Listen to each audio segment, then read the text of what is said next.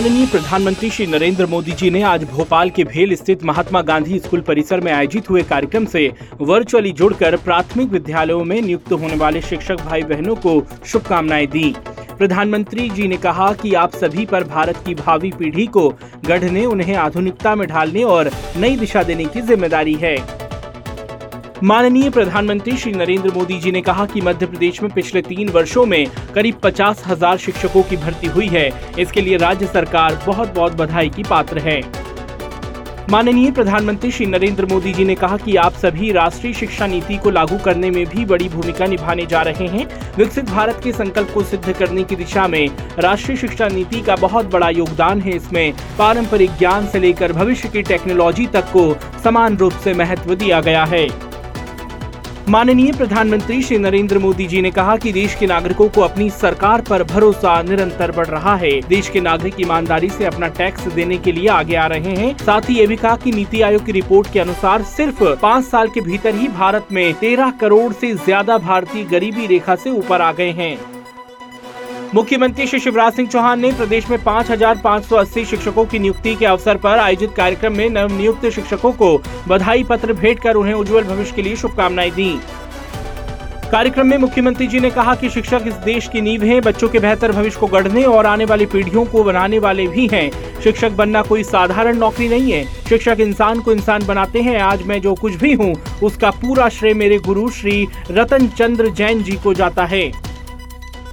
कार्यक्रम में सीएम श्री चौहान ने कहा कि मध्य प्रदेश मेरा परिवार है, इसलिए मैं सरकार नहीं, परिवार चलाता हूँ। आप सभी शिक्षकों से मेरा आग्रह है कि आप बच्चों की चिंता करिए। आप सभी के भविष्य की चिंता करना मेरा दायित्व है। मुख्यमंत्री श्री शिवराज सिंह चौहान ने शिवपुरी के पिछोर में आयोजित जनदर्शन कार्यक्रम में सहभागिता की व उपस्थित जनसमूह का अभिवादन स्वीकार किया। नागरिकों ने मुख्यमंत्री जी का पुष्प वर्षा कर आत्मीय स्वागत व अभिनंदन किया। मुख्यमंत्री श्री शिवराज सिंह चौहान ने शिवपुरी ज़िले के पिछौर में आयोजित लाडली बहना सम्मेलन में सनघटा सिंचाई परियोजना की सौगात देते हुए 409 करोड़ तिरानवे लाख से अधिक लागत के विभिन्न विकास कार्यों का लोकार्पण व भूमि पूजन किया। कार्यक्रम में सीएम श्री चौहान ने कहा कि पिछौर की सड़कों पर जनता ने स्नेह, प्रेम और विश्वास का नया इतिहास रचा है। मेरी बहनों, आपने फूल की वर्षा करके मेरा स्वागत किया है। मेरा वचन है कि मैं आपके जीवन में कोई कांटा नहीं रहने दूँगा।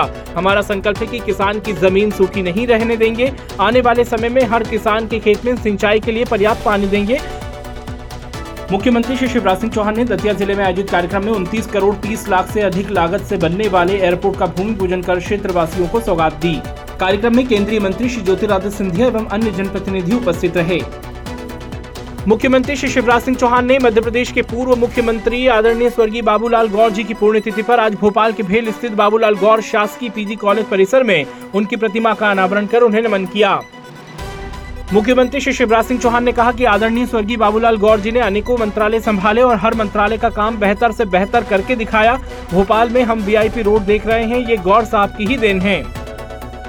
मुख्यमंत्री श्री शिवराज सिंह चौहान ने आज निवास स्थित सभा कक्ष में मध्य प्रदेश के पूर्व मुख्यमंत्री श्रद्धे बाबूलाल गौर जी की पुण्यतिथि पर उनके चित्र पर माल्यार्पण कर उन्हें नमन किया और प्रदेश के विकास में उनके योगदान का स्मरण किया।